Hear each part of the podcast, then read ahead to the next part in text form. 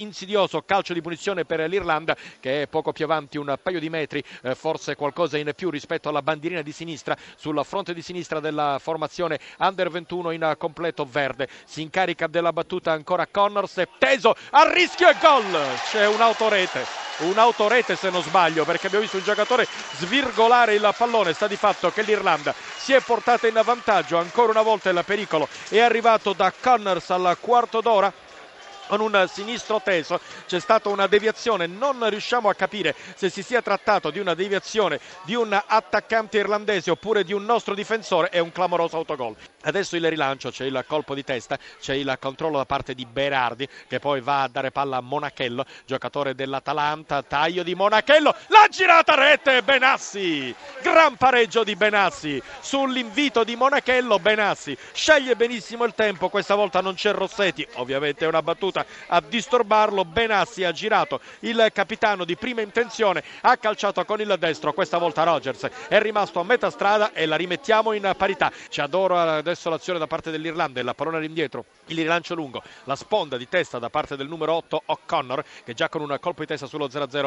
si era reso insidioso, ma questa volta la difesa azzurra chiude il rilancio lungo, l'inserimento da parte di Rossetti che rovessa, colpo di testa rete, il vantaggio con Rossetti proprio lui sta facendo tutto lui. Ancora una volta assist di Monachello, la mette al centro per Rossetti che colpisce di testa al 35 minuto e la mette sotto la traversa. Ribaltata la situazione e insomma protagonista di giornata Rossetti. E l'Italia si porta sul 3-1 con una deviazione di sinistro da parte di Romagnoli che si è portato in avanti, punizione dalla sinistra, immobile la difesa irlandese, arriva Romagnoli con il sinistro e il milanista segna il gol al dodicesimo minuto che porta l'Italia sul 3 a 1 e che quindi sicuramente un vantaggio molto molto rassicurante. C'è stato il quarto gol della nostra nazionale under 21 ancora con Romagnoli, addirittura doppietta di un difensore centrale. Irlanda under 21 1, Italia under 21 4, doppietta di Romagnoli. È una squadra che sa quello che vuole e quello che deve fare, indipendentemente dal, dal risultato. È normale che quando si va in svantaggio ci si potrebbe nervosire, ma è una cosa che soltanto minimamente è accaduta. Ha tenuto alto il fatto di cercare di fare la gara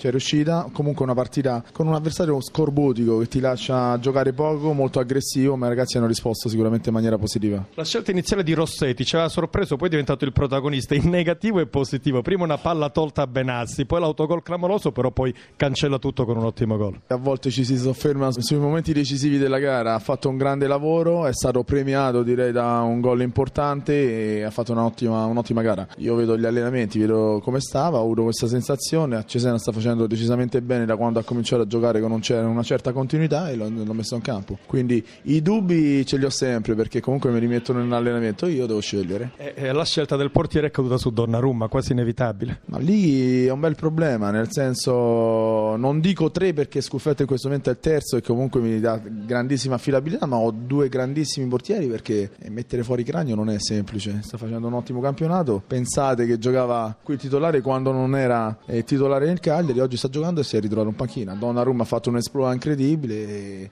non si può giocare con due portieri purtroppo. Il girone si è messo bene. Si è messo bene, ancora comunque è lunga nonostante avessi detto prima della gara che questa era una gara da playoff che ci avrebbe consentito di mettere dei paletti importanti per la qualificazione. Abbiamo sempre la Serbia che ci sta comunque dico a tre punti perché vincerà la prossima partita e a settembre avremo lo scontro diretto senza dimenticare che è vero che con l'Andorra è una partita ormai scritta sulla carta ma che dobbiamo comunque disputare. Un'ultima cosa di Biagio, lei è stato un calciatore d'altissimo livello e da ragazzino c'era un certo Johan Cruyff che faceva sognare, è stato un suo modello, un suo idolo. Ma penso sia stato il modello di tutti, ha cambiato il calcio, ha cambiato il modo di stare in campo e è stato forse per primo giocatore universale a giocare a quei tempi un certo tipo, come detto prima, di calcio, quindi un pensiero inevitabile a questo grande giocatore, direi anche grande persona.